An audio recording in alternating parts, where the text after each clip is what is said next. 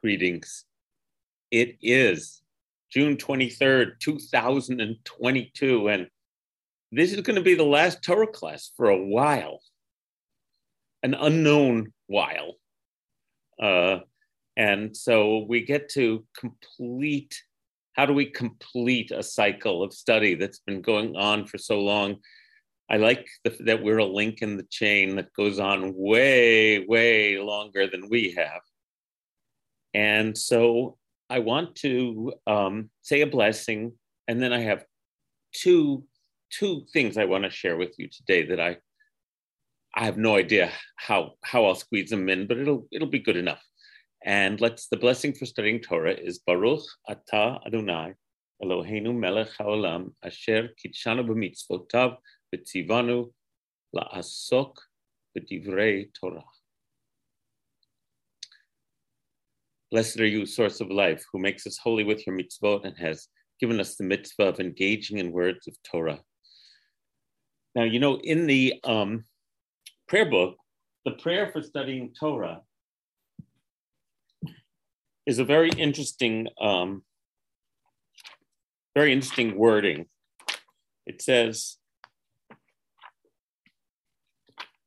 uh, Ha'arevna, uh, I'm not finding it, so I'll just share it with you.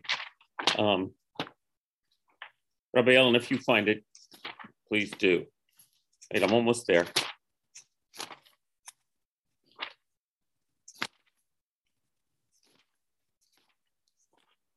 Yeah, here it is. It says, in addition to that blessing we do, la'asok Torah, there's this other one, it says, Ha'arevna Adonai Eloheinu et divrei. Now, ha'arev can mean, what does it mean? Transmit to us, Adonai our God, your Torah's words into our mouth. But ha'arev can also mean sweeten. And so in this, there's a very old uh, take on this blessing that uh, may the words of Torah be sweetened in our mouths through our study together, enhanced, make us stimulate our taste buds, right? Isn't that a lovely image? And of course, it's it's it's gustatory. It's um, food related, which is a great way of how we think of ingesting knowledge and chewing on it and digesting it. All of that beautiful stuff.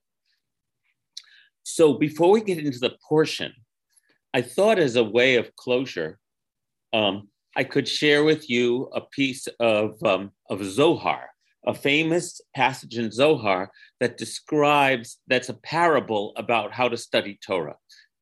There are many, but I don't have time to share a lot with you. So I'm going to share this one with you for certain. Let me share my screen. And here it is. Can you see that? Um, the fax, the the uh, scanning, the scanner on the the copy machine wasn't working, and then I realized, okay, I'll just take a picture of the page. So I did. Okay. Listen to this story. I think I will prime you by saying, I love how it's a kind of uh, uh, inversion of the typical of a typical spiritual story motif of that you have to get to the essence of the matter. And that means going off to the mountaintop and and this is the exact opposite which i find so so delightful um, as a way of understanding this approach to torah that we that the jewish people have taken for so long while we're getting to the essence, we're also not. Here, listen to this. There was a man who lived in the mountains. He knew nothing about those who lived in the city. He sowed wheat and ate the kernels raw. One day he entered the city. They brought him good bread. He said, What is this for? They said, Bread to eat.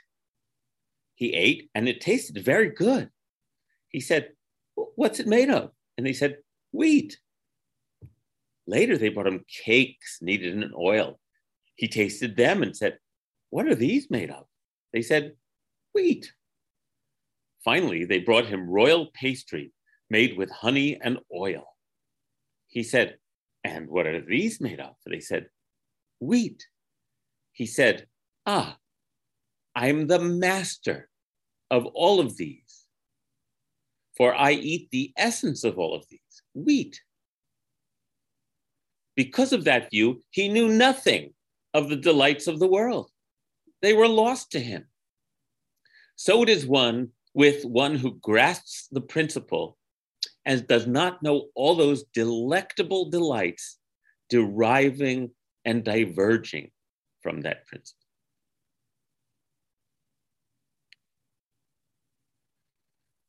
So instead of, uh, so for studying Torah, even it's a paradox. Even as we're trying to get to the essence, the richness, the richness and delight of, of doing what we're doing with the text is where the action is. And if we don't do that, we're kind of dummies. So the analogy is reading the text without doing everything that we do with it. That's what Torah's for. And that is the Jewish way of studying our sacred text. I wanted to say it again at the end here so that you don't think that we're just engaged in like casuistry and wordplay and wasted time. This isn't the wasted time. This is it. This beautiful engagement with our hearts and minds in the text. This is it. This is the Jewish way of studying. So if you come to a passage that's troubling to you, get together with some people. You know, have fun. It's delightful. Make it tasty right? That's we're we're we're bakers. We're we're we're pastry chefs. We're this is the beautiful activity that we're engaged in. I love that. That's from this book by Danny Matt, which some of you may know. Oh, excuse me, I have to spotlight myself. I don't think you see me. Just a sec.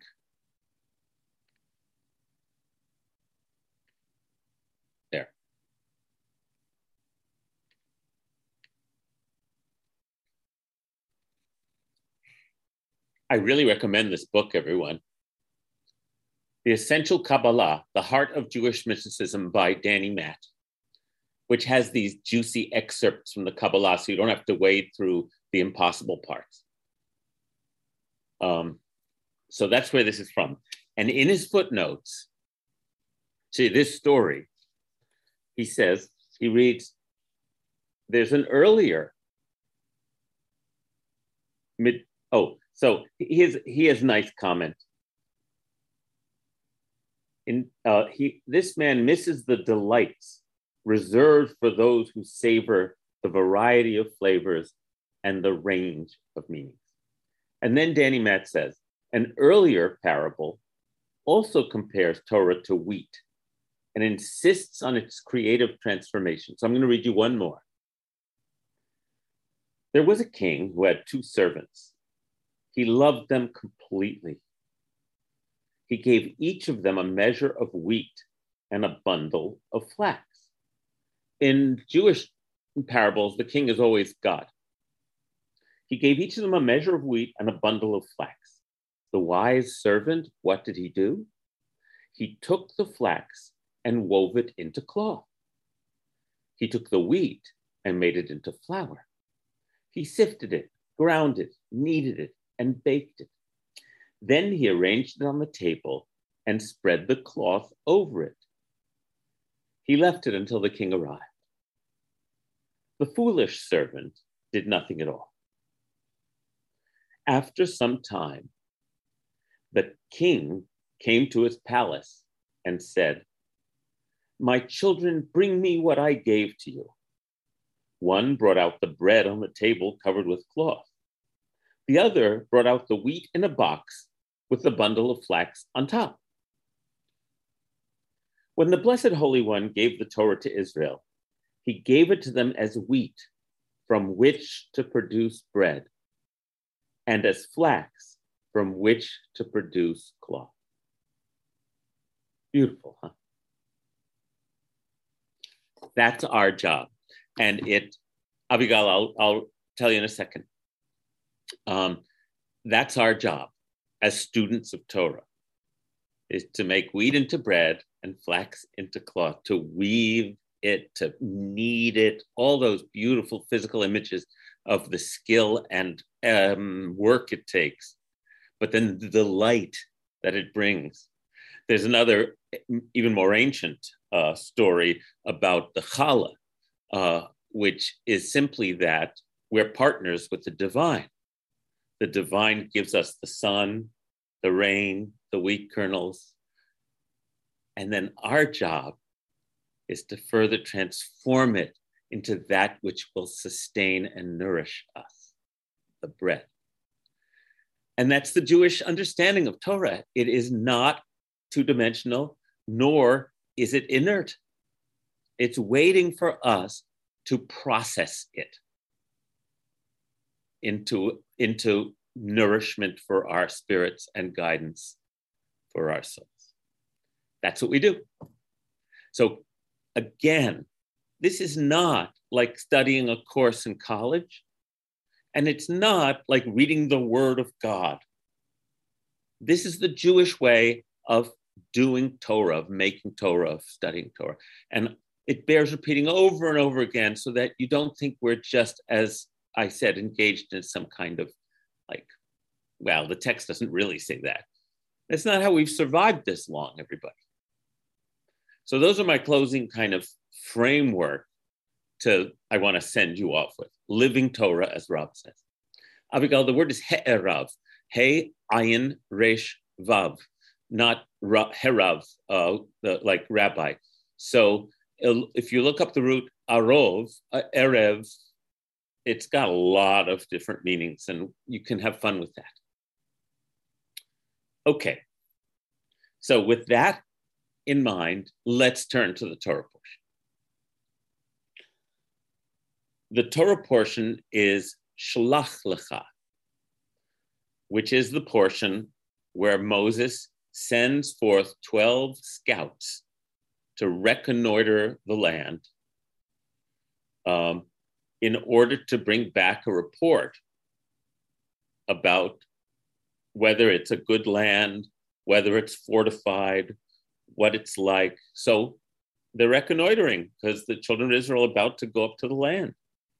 This is, as many of you know, an incredibly dramatic portion because the scouts come back. They are men of repute. They're all leaders. You know, it's a congressional committee, whatever. And 10 of them um, say, it's indeed a good land, but we saw giants there and we're never going to be able to accomplish this. Two of the scouts, Joshua and Caleb, say, no, no, no, it's a good land and we can do this. The people listen to the 10, and as is the wont of the children of Israel, immediately start crying and freaking out. It's too scary, we'll never do it, etc. There's the famous line, which I've talked about every year, that the scouts, the 10 scouts say, We felt like grasshoppers, and so we must have appeared to them one of the again one of the most juicy lines in the Torah. Well, if you feel like grasshoppers and then you project that onto everyone else, then you're never gonna no. Forget about it. Go home. Give up. And all hell breaks loose. And Caleb tries to hush the people and say, We can do this. It's a very, very good land. And um, then God's presence descends, appears, and says, I've had it. And without going into all the details, as you know, the result is he says, Okay, all of you, you're never going to the promised land. Your carcasses are going to drop in this wilderness. You're going to wander for 40 years. Only your children will enter the land.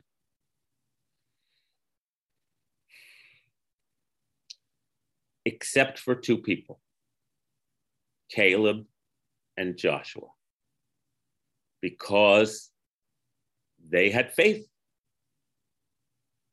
that they could, that this was achievable. So again, this is a parable, everyone. This is this is a the the physical landscape. Again, I, we've said this, but it, we always have to repeat it. The physical landscape of the land of Israel and of the wilderness is the physical landscape, is the um, internal landscape of our journey.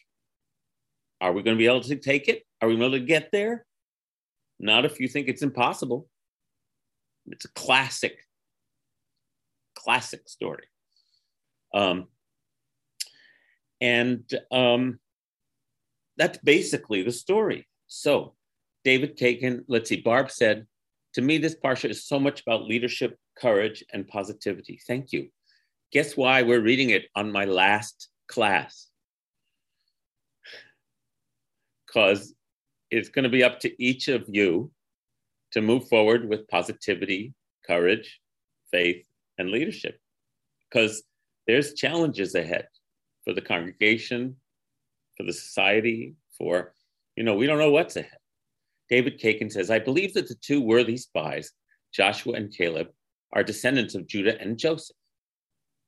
Earlier, Judah and Joseph had a seminal conversation when Judah steps up to speak to Joseph. That's in Parshat Vayigash in Genesis, at a time when Joseph had accused his brothers of being spies oh, David, you're right.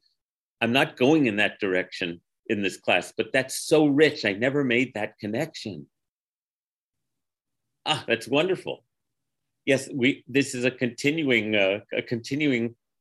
There's a there's an echo there that's very important. Thank you. And Naomi says, "I love this portion. I can't believe we're here again. That it's been an entire year. I agree with you, but I never get tired of telling this story. So, uh, where I want to focus, because I did that and why I shared that teaching from Zohar about digging, about kneading and mm, processing the text to make it something even richer, because I want to, as I've done before, but I'm still so taken it. I want to look at Caleb with you all, this hero of the story, Caleb and Joshua. Joshua, we know he takes over from Moses, but it turns out Caleb is, it, is, is equally important in the telling. So the question is, what, what is it about Caleb? And we've talked about this before, but I felt it was the message that I wanted to leave you with today. What is it about Caleb that gives him this capacity um, Yes, his name, Kalev, means he is like a heart or he is heart. So uh, that is a big part of it. And we'll look at the clues in the text that confirm that. He uses intuition. Thank you, Joan. But heart also here means he has courage. Because the word courage comes from kur, which is heart. When you say take heart, so he looks deeply into himself to find the truth, John says. Let's look at the text and see how the rabbis read that insight into the text. It's really fun. And as I said, have fun. This is really fun. We'll make something really tasty here. So I'm going to share the screen.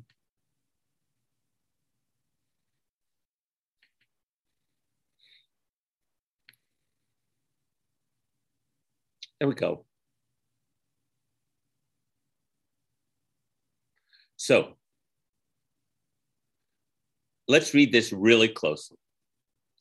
When Moses sent them, oh no, let me say something else first to set the stage. I looked up how many times Caleb is mentioned in this parsha, and in the and then later in the book of Numbers, and then in the book of Deuteronomy, and then in the book of Joshua, and then in the book of Judges. Caleb doesn't go away. Caleb shows up over and over again. And uh, okay, so let's start reading. When Moses sent them to scout the land of Canaan, Latur et Haaretz, he said to them, Alu zeba negev, ve'alitem et har. Go up into the Negev, and then keep going up into the mountain or the hill country. So there's an ascent. Remember, we go, we make aliyah to Israel, we go up. Jerusalem is 3,000 feet above sea level. But there's an ascent here from where? They're coming from Egypt. Egypt is the place of descent, of tightness, of de, um, denigration, of degradation, smallness. And they're going to a promised land that is, in our understanding, when you get to the mountaintop, you have a big view, right? You've changed your perspective. And see or etem, et haaretz, the land, mahi, what is it? Ve'et ha'am, and the people, hayoshev who dwell there, hechazaku. Oh, I'm sorry, I have to leave, Gail. Take good care. Hechazaku, harafeh. Are they strong or weak? Hama'atu imrav, few or many. Uma haaretz, asher hu yoshev ba, hatovahi imra'ah and is the land in which they dwell good or bad? Uma aharim asher hu yoshev. Are the towns they live in open or fortified? Uma haaretz. So we've got aretz, aretz, aretz. And is the land rich or poor, the soil? Hayesh ba eitz. Oh, let's see what Naomi said. An ascent expansion from the narrow place of stiff neckedness to promise, optimism, and heart. So well said, Naomi. That is the journey that we hope to be on, the spiritual journey. So that when I die, when that time comes, I'm not clenched, I'm not fearful. Rather, I'm open and ready that's the spiritual journey. There's a famous, another famous saying about Rabbi Meir, a great rabbi, when he said, when babies come into the world, their hands are clenched. And they, he doesn't, he's not dissing babies, don't worry. Uh, uh, but that's who we are when we come into this world. We are grasping the world. And then we spend our life learning how to let it go so that we can live with openness and grace. Barbara asks, is there a relationship between Lev and Levite? Well, Lev is Lamed Bet, and Levi is Lamed Vav Yud. So I've never made that connection because the letters are different, but it would be a beautiful piece of um, uh, bread making for you, if you know what I mean. Okay. This line is crucial. Uh, does the land have an etz? Im ayin. Okay, is it wooded or not? However, we can also translate it, and this is where the, the, the rabbis go in their midrash. Hayesh ba eitz, eitz is singular. Does it have the tree? Im ayin. Ayin means nothing.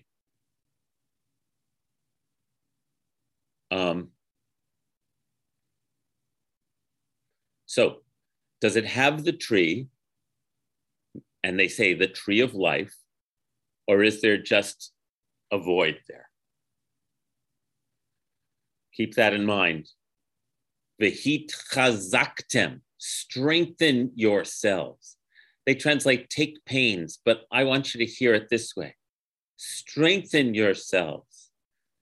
Ulakachtem mipri haaretz, and take from the fruit of the land, haaretz, haaretz, haaretz. This, this, this, this place, this beautiful place we're going. Okay, so they go up to the land and they scout it out and they come back after 40 days, that classic period. And they go to Aaron and Moses and they say what I said. We came to the land. It does indeed flow with milk and honey. We've brought back some of its fruit, but the people are gigantic. Caleb hushed the people before Moses and said, Let us by all means go up, and we shall gain possession of it. Here's the word up again. Alo na'aleh. When a verb is doubled in Torah, it's absolutely emphatic. We can rise, we can ascend and inherit Yarashnu, this land. We can, we can, we shall overcome. Oops, didn't mean to do that.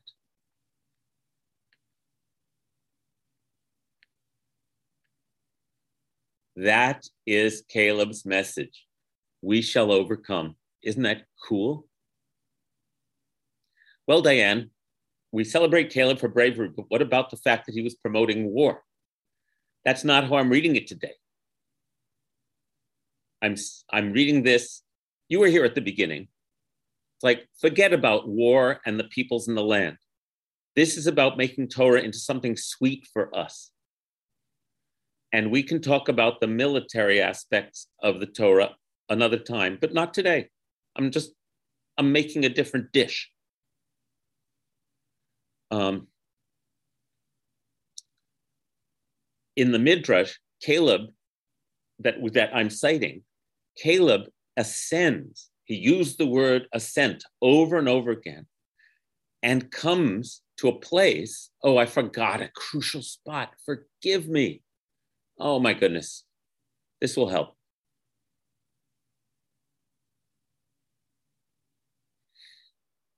So he sends them off. I'm sorry, I forgot to read this. Vaya'alu, they went up and scouted the land. Vaya'alu, Banegev, they went up through the Negev. Um, uh, wait, I'm missing a line here. Um, oh, sorry, just give me a sec.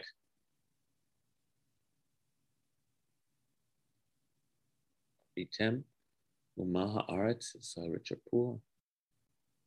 Vaya Alu, Vaya Alu, here it is, sorry. Vaya Alu Vanegev, Vaya Vo Ad Chevron. Okay, here's what the rabbis do with this.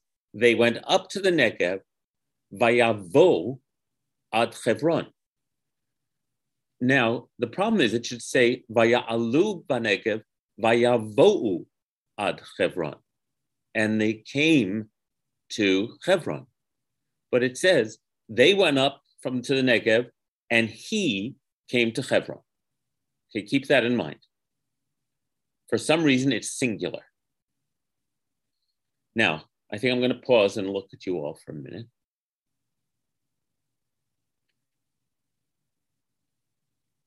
So, what happens here is that what we will find in the future references to Caleb, and I don't want to show them all to you, is that it says over and over only Caleb and Joshua entered of the whole generation entered the land it says it six times between here and the beginning of Deuteronomy.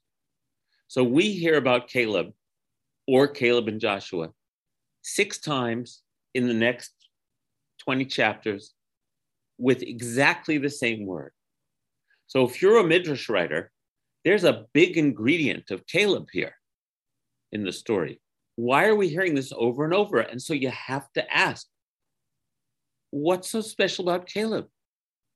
Furthermore, when we get to the book of Joshua, where they actually conquer the land, It says in chapter 14 of Joshua, Caleb approached Joshua and said, Give me Hebron. Okay, so what do, what do we know about Hebron? Hebron is the highest place in the Judean hills, higher than Jerusalem. It's the where Abraham buys the cave of the Machpelah way back in Genesis and is the burial cave of the patriarchs and matriarchs. It is the highest place where our ancestors lie in the promised land. The children of Israel have descended drastically, tragically from that high place. And now they can they get back there? Right? That's the question. Abraham was there. Can they return to that elevated state? So this is all mythology. None of this is in the story, right? This is all.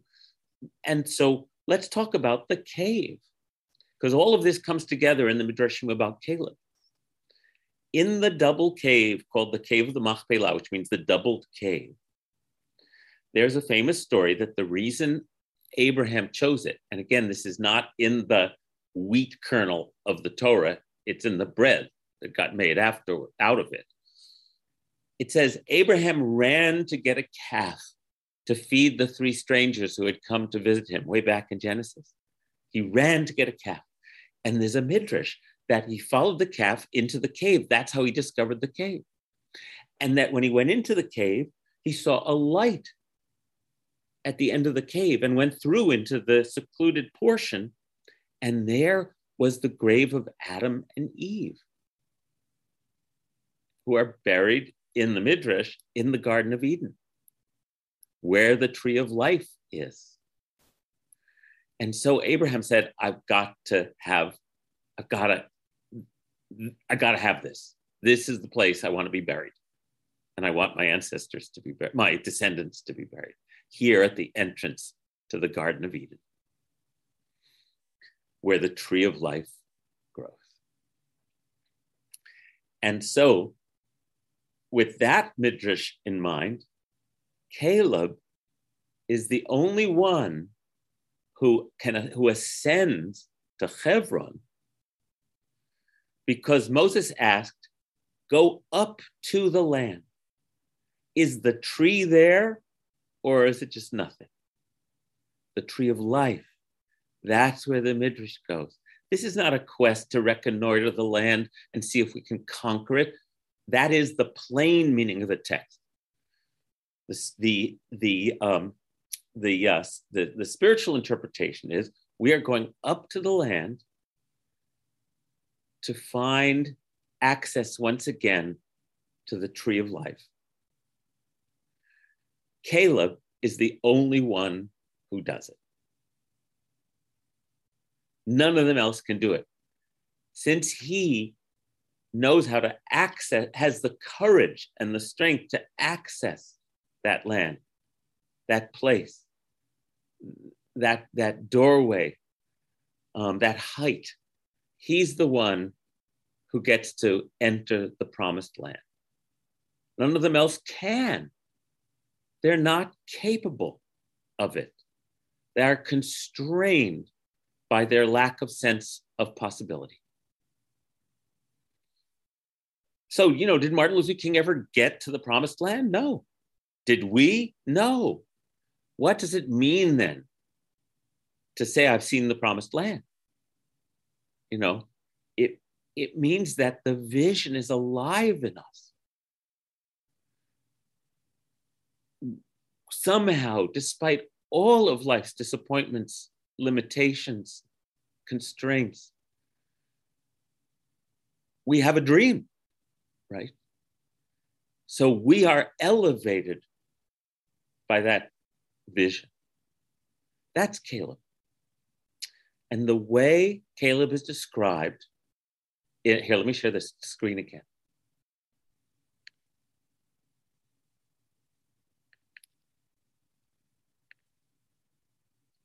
The way Caleb is described in chapter 14, verse 24,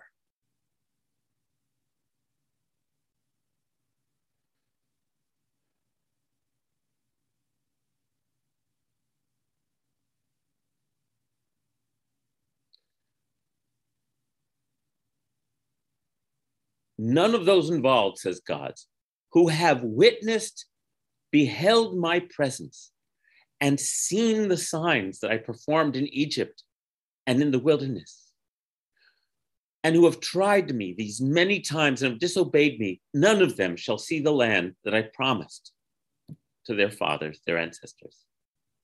None of those who spurn me shall see it. You won't see it. This isn't a punishment. It's just what is. But my servant Caleb, he haita ruach acheret, he was imbued with a different spirit. Vayimale acharai says, and remained loyal to me. What's malay? Full. He was full of me filled with life unfolding. Only him will I bring into the land that he entered, and his offspring shall inherit it. What is it about Caleb? That's, that's, the, that's the title of this. What is it about Caleb? He's filled with a different spirit. He's filled with life unfolding. I know you've heard me say this before, but the word enthusiasm comes from the Greek and means filled with God. Entheos. Deborah says, So could it be that we will encounter giants who seem more powerful than we are when we are traveling to that higher place? Absolutely. But what are giants? Giants are the obstacles that scare us away that keep, that say oh i no way i can do that. No way. Right? He tilted at giants says uh, john goodman. Yeah tilted at windmills uh, uh, martin luther king was in sync with this portion. Martin luther king as i've said many times is one of my top rabbis of our time uh, Naomi says, You won't see the possibility of the promised land. You can't picture it or dream of it. And Marcia says, But MLK had the vision. He saw possibilities. He wasn't scared. Of course, we know from his diaries that he was scared from time to time. Because there's no way not to be scared sometimes, especially when your life and family are being threatened. But he said in the day night before he was assassinated in one of the most astonishing speeches of ever. I fear no man. I've been to the mountaintop and i've seen the promised land. My eyes have seen the glory of the coming of the lord. I may not get there with you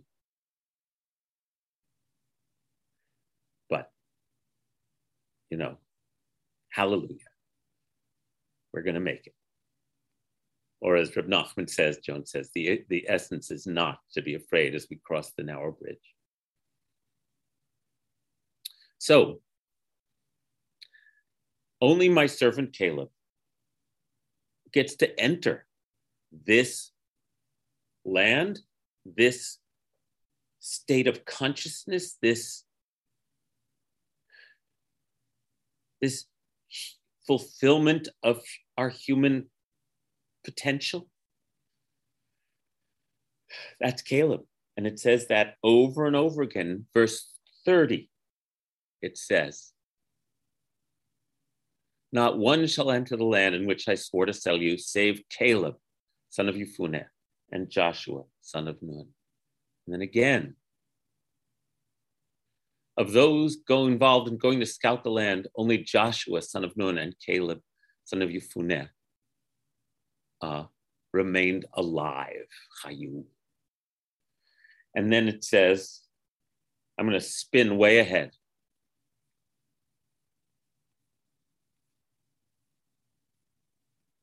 Later in the book of Numbers, it says again, it's a very long chapter. 65. For Adonai had said of them, They shall die in the wilderness. Not one of them survived except Caleb, son of Jephunneh, and Joshua, son of Nun. And then in chapter 32,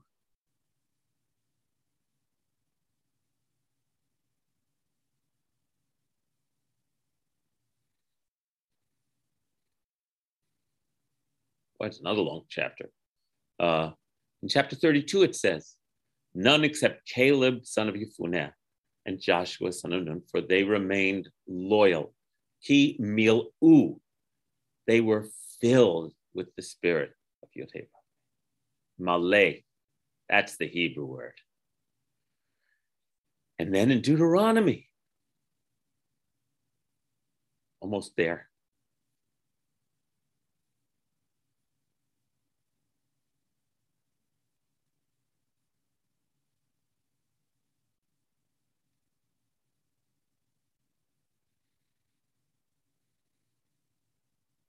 Oh, I have to go all the way back to get to Deuteronomy. Okay, sorry, gang.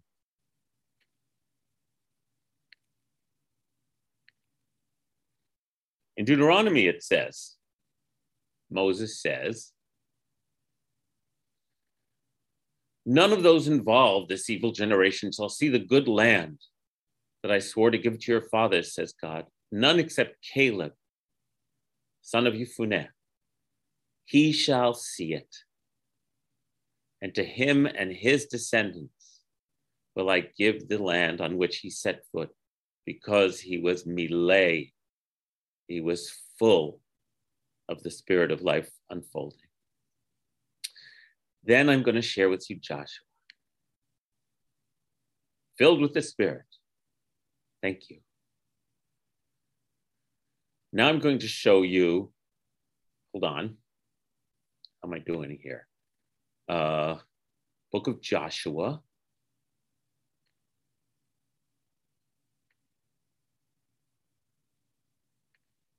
This amazing passage, this passage I love.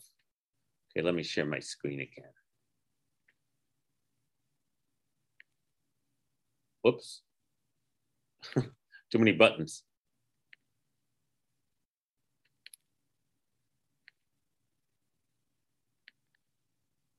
There we go.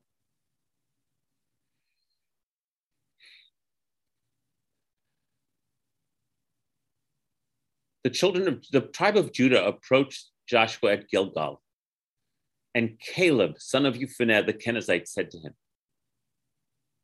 You know the instructions Yud Hey Vav Hey gave at Kadesh Barnea, the man of God, concerning you and me, to Moses, the man of God, concerning you and me. Everybody, this is 40 years later. Okay. The incident we're reading in our portion today is this is now 40 years later, 45 years later. Caleb says, I was 40 years old when Moses, the servant of Yud Hey Vav Hey, sent me from Kadesh Barnea to spy out the land. And Ashevo Todavar, kasher im livavi. And I gave him a forthright report. Come on, Hebrew people. I responded to him, im livavi, from my heart. Ve'achi, my companions, asher alu imi, who went up with me, himsiu et lev ha'am. They took the heart out of the people. Isn't this beautiful? Vanochi mileti, I was filled with the spirit of Yod my God. Caleb continues his speech. On that day, Moses promised on oath, the land on which your foot trod shall be a portion for you and your descendants forever, because you were loyal. No, mileta, you were filled with the Spirit. Of uh, Yud Hey Vav Hey, my God. And so now, Caleb says, Hechaya Adonai God has kept me alive. I'm still alive. Shana. As he promised 45 years ago to Moses when Israel was journeying through the wilderness. Here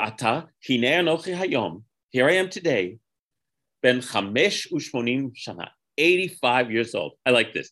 I'm 85. He can still do push-ups. You know, it's like it's really good.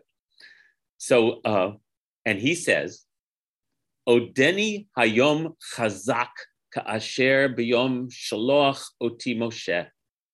I am still as strong today as on the day that Moses sent me. Kechochi az ukechochi ata. My strength is the same is now as it was then. The milchama velatzet velavo, to do battle and to come and to go. This is a beautiful line. Remember, Moses says to the scouts, Hechezaktem, strengthen yourselves. And what's the rest of that line?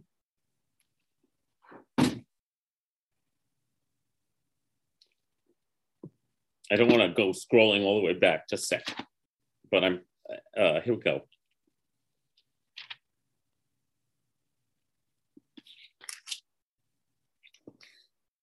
hechezaktem ulakachtem mipri haaretz, and bring back fruit of the land. So Caleb's strength. What is the strength at 85? So now, Tanali, give me the mountain. Hazeh, this mountain that God spoke of that day. Ki ata shamata bayom hahu.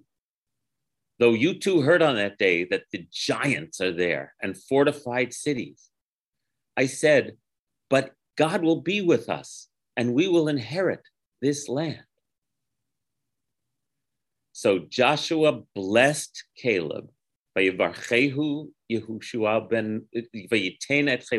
And gave him Hebron as his portion. And Hebron became the portion of Caleb as it is to this day, Asher Milei Acharei Adonai, because he was filled with the spirit of life unfolding. And the land had rest from war. The Haaretz, remember the land? Always Shakta, Sheket, Mimilchama. The land had rest from war.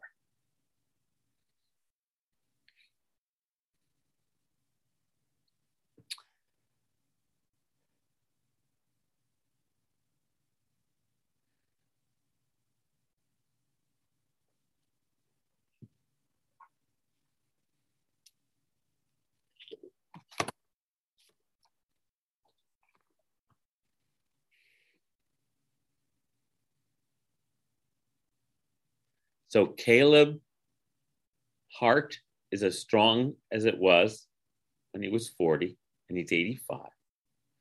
Whereas the, the other scouts took the heart out of the people.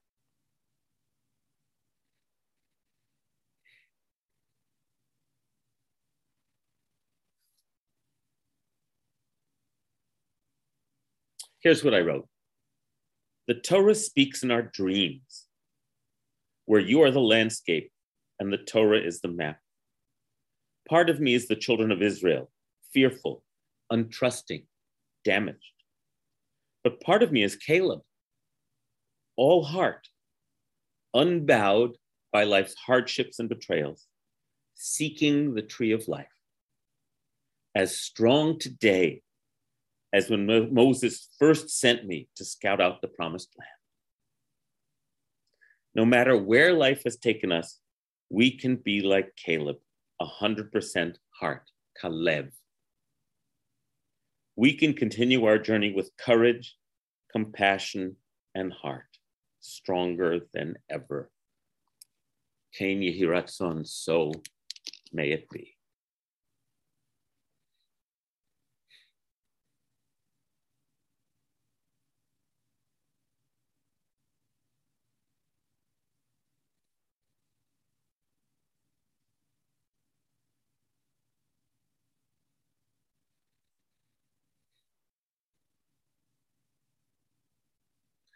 Filled with the spirit of Yud Hey Vav Hey. It says it over and over and over again. Not shrinking from life, not shrinking ourselves, not thinking we're just a grasshopper. If our mouths, says Abigail, were filled as water, ilu fino male shirakayam, our mouths were filled like the ocean is filled with water, and our mouths are filled with song. Yes, something worthy to strive for. Let's go all the way back to the beginning. Taking the kernels of wheat that life gives us and using our God given abilities to transform them into something nourishing and tasty and delightful and rich that we can set before our friends. That's a great food metaphor, but it can also be how we transmute life into something nourishing for everyone else by being like Caleb. And Abigail says, and you are our holy elevator operator, taking us to a higher level. Thanks, Abigail. I've said this before, but it's one of my, um, what do you call it? Watchwords, one of those things you just carry with you all the time. When Ellen and I needed to see a, a counselor many years ago, um, when we were, one of our kids was having a tough time, um, uh, she said, as I'll just say it. She said, when you have when you take the down elevator, you don't have to take it to the bottom floor. Since you're talking about elevators. I always remember that. You know how you get in your own particular kind of tailspin? Each one of us has it. You don't have to ride it all the way to the bottom. Get off the damn thing and keep going and keep directing. You know, I love that. I'm glad you like that reading, Meg. Thank you.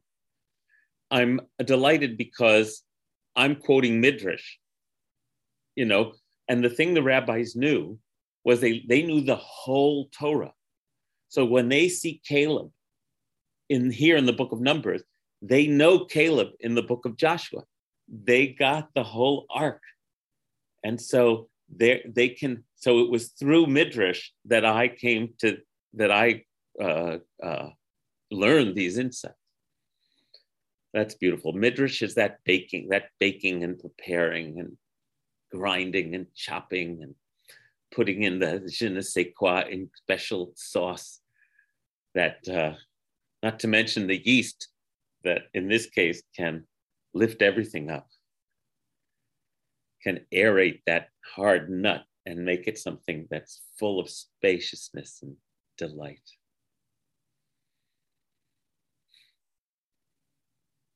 Thanks, everybody. Joan says that's why they call it batter. You take a beating and you come out strong. Well said. Well said.